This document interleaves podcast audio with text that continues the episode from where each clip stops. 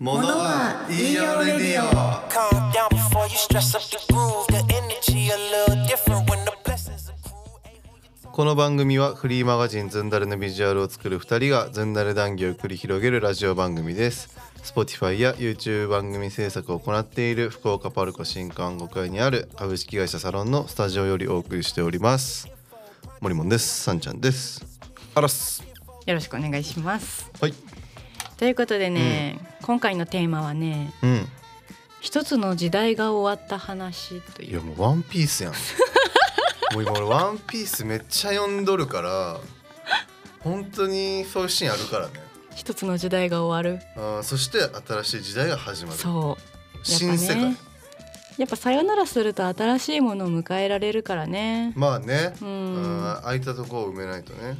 そうですよ。何が終わったの何それはさんちゃんの中の時代がってことそうだね。そうそうそうそうだね。私の中のまあ市場も含めてはいはいはいなんだろうな。まあこうそそんななんかこうとっつきにくいかもしれないけど祖母が亡くなったのね。あそう最なの近、うんうん、ちょっと数数日前に。はいはいはでまあもともとそのまあ結構、まあ、年齢も年齢だし、いはいうんまあ、覚悟も全してたから、うんうそのやっぱ人が亡くなる時って覚悟が事前にあるかないかで全然違うじゃんうんだから、まあ、すごい大好きだったけど覚悟してたからそんなにもうショックじゃなかったのね。うんででもう一つがもう一つその一つの時代が終わったなって思ったのがまあこれちょっとこう会社さんのとの話なんでちょっとこうちょっと諸諸事情があれなんですごいオブラートに包んで話すけど、く汲み取って聞きますまあ、やっぱ長年あのし一緒に仕事をしてきた会社さんが、うーんまあ、そこまでちょっと経営が思う思うように、うんまあ、ちょっとこう業界も業界で、まあ、なんかもう昔ながらの業界だったりっていうところで、はいはいまあ、ちょっと経営が思い浮かしくないと。あほんまっすうんっかていうところで、まあ、一緒にこうお仕事するのが、まあ、ちょっと来月で最後っていうことになったんだけど、んなんかねこうやっぱあ時代がやっぱ自分のマンパワーだけでどうしてもそこをカバーできないところって世の中いっぱいあるじゃん。うんうんでもなんかやっぱねあ一つの時代が終わるんだなっていうのを、うんうんなんかすごい身にあー染みて、結構長いことうん、関わっていたというか、ね、そううそうそうそうなんだよだ結うん局その東京に行ってる間も行き来しながらそこの会社さんと一緒にやったりとかしてた東か京いる時らかうんあでもなんならその前から付き合いはあった、らあそれはすごいねもうすごい長い、えすごいね、うん、もう自分そんなのにキャリアを語る上で、うんもうあの絶対に外せない会社、うんもうでも基礎を作ったと言っても過言ではないほどにもう自分のキャリ社会人のキャリアをもうずっと何かしら一緒にあったよねっていう会社だから、えそれは長いねうん長い、時代だうんね、そうそうそう、うんだからまあ関係性も全然もう悪いとかでも何でもないし、うんまあ、なまた何かあったら一緒に仕事しようねっていう感じなんだけど、うんなんかねこううん私やっぱそこの会社がすごい好きだったし、うんまあ、もちろんあの倒産するとかじゃないよそいのや会社、はいはいはい、そううねんなんだけど、はいまあなんだろうその会社のためだったらなんかこう自分の犠牲を払えるっていつも思ってたから、うんなんかその犠牲をを払えるから自分が何かしらインプットした知識とかをそこの会社で、うん、なんだろうな何かしら役に立てればいいなと思ってたから。うんなんかそれが自分の力不足って言ったらちょっとおこがましいんだけどはいなんかやっぱもっとできることあったんじゃないのかまあな感っじててしいうまうふうにそうそうそうやっぱ思だけっかもねちゃうんだよね。っていうのもあってなんかこう、まあ、日本経済ねどこもって言われるねえでともそれまでなんだけど、うんうんなんかやっぱ目の前で自分の支えたいなと思っている会社のそこ衰退とかが起きるのってそあーそりゃさやっぱなんかもっと何が自分にできたんだろうっていうふうに考えるからさ、ほんほんまやねうん、そうなあでも俺本当にそこまでやっぱ長く関わってきたのってないから、うん、いやあるんかなちょっと、まあ、でもパッと出てこないレベルというかね、ううんんさんちゃんみたいに無こうそう言えるうん、まあでもこうね俺どこまで言っていいかわかんないけどでも俺は多分そのもうずっとそれを俺も見てたから見てたというかね、一客としてうんいやーだから俺すごいと思うよねうんずっとやってたこともそうやけどうんあのー世に出ていく頻度も結構高いから、うん更新頻度というか、うんなんかそれをずっとこうじゃあねこういうのこういうのって毎度毎度作っていくことがすごいなというかうんそれはね俺思ってたんですようんなくなるじゃんうん仕事上その出てこない時ってあるじうんゃん案とかアイデアとかがねうんもちろんストックが何かあるんだろうけどあーでも長かったですね時代がそうなんだよねだからこの会社は、あの10年以上前に、まあ、結構そのそのあるエリアですごい結構センセーショナルな存在だったのね。うんでまあ、いわゆるブランディングがかなり確立してた会社だったうんこれはもう過去形として話すんだけうど、ん私はまあその、まあ、再まあいろいろ話をねその会社の人といろいろ話をして、やっぱ大事に思ってるからこそ、まあ、本音で言ったんだけうど、んうまんあ、正直その妥協の積み重ねであなたの会社はブランドを失ってるってうんだから結局これでいいやあれでいいやっていうそのあれがいいこれがいいじゃないこれでいいやあれでいいやを積み重ねてると長い年月を経てとんでもなく大きなものを失うんだよ会社って。っていうのを目の当たりにしたというかでそれをずっとみんな分かってる上でうんブランドを妥協してきたからだから大事なものがもう手元に何もないっていう。うんものを目の当たりにしちゃったから、まあ、それはブランディングディレクターやってて、まあ、一番そこの会社で起きちゃいけないことなんだけどそこの会社にはアートディレクターとして入ってたからブランディングで入りたかったなっていうのもやっぱあったし今もなお、まあ、入ってどうにかしたいとは思ってるんだけどいやーでも重い一言だったなうんもうずっしりだよねっていうのはやっぱまあ言う言っちゃったよね言っちゃったっていうかまあ身に染みて思まあうでも分かってた。思ったことだからうね、ん、本当に分かっってたおっしゃる通りですって感じだったかあーらでもそれ目覚めるな言われたらねパチン開くよ、うんうねん、でももうそのね手遅れという言葉でもあるよね、う、うんもう遅いけどっていうそうなんだ今言っても仕方ないけどっていう、まあだから多分そのなんていうのかな若手を人材育成するためにうん、っていう理由付けで妥協してるものを作ってたからそこの会社はうんだからそれを若手にやらせたから成長のためにじゃなくて結果蓋開けたらそのそれはじゃあ若手のせいにしてるだけじゃんってなるのね。うん、人材育成のために、まあ、成長させるために何でもやらせるっていう会社はって今いっぱいあると思うんだけど、うそれを結局そのちゃんと上が尻拭いをしないとただそれは未完成のものが世に出てるだけじゃん。んうんでそれはちゃんと責任を持って自分たちが管理して統率していかないとやっぱそりゃさ世間から見たら誰が作ったのかなんて関係なく、うんその人たちが作ってるイコールプロが作ってるっていうものになるんだからプロが作ってる妥協してるものになるんじゃだよねうん結局若手が作ってるようがプロが作ってようが。うんでそこをその人材育成とその世に出るものっていうものを履き違えちゃうと結局手元に何にも残らないっうんていうことになるからさ責任を履き違えるとこうなるんだよ。そうねうん仕事をなめるなとうんいやなめるなっていうか。まあ、舐めるなっていうか、んまあ、それはあれねうんもっとこう違うところに思うけど、そうっていうのがねやっぱ上がぶれてると若手もさついていけないじゃんそら、うっん、まあねていう感じでねちょっとこうなんか一つの時代が終わったなっていうのはちょっと最近思ってねなるほどなうんそれはまあ新しいものはまだ来てないのい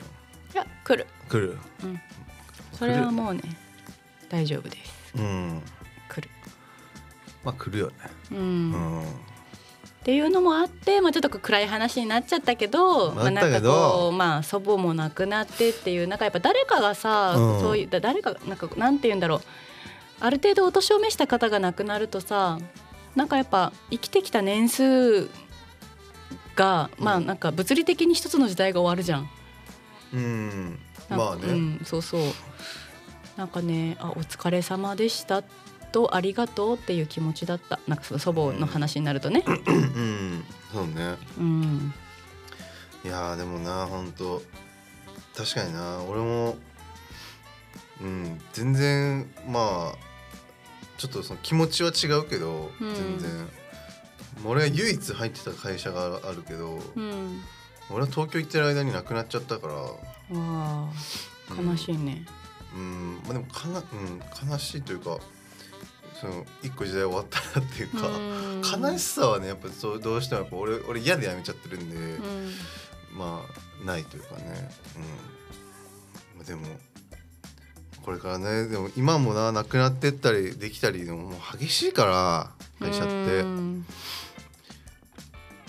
まあそれではもねねあのまあ一つの時代が終わる話の派生でやっぱ、はいあのちょっと話がそれるんだけどもういいよ今さすごいさやっぱ少子化だからこそ学校がどんどんなくなってるのね。ああそまあ多う分いようくのやっ聞くぱ知話らだとんな俺、うん、本当、うんでもまああらゆるところで自分の母校がなくなっていってるのね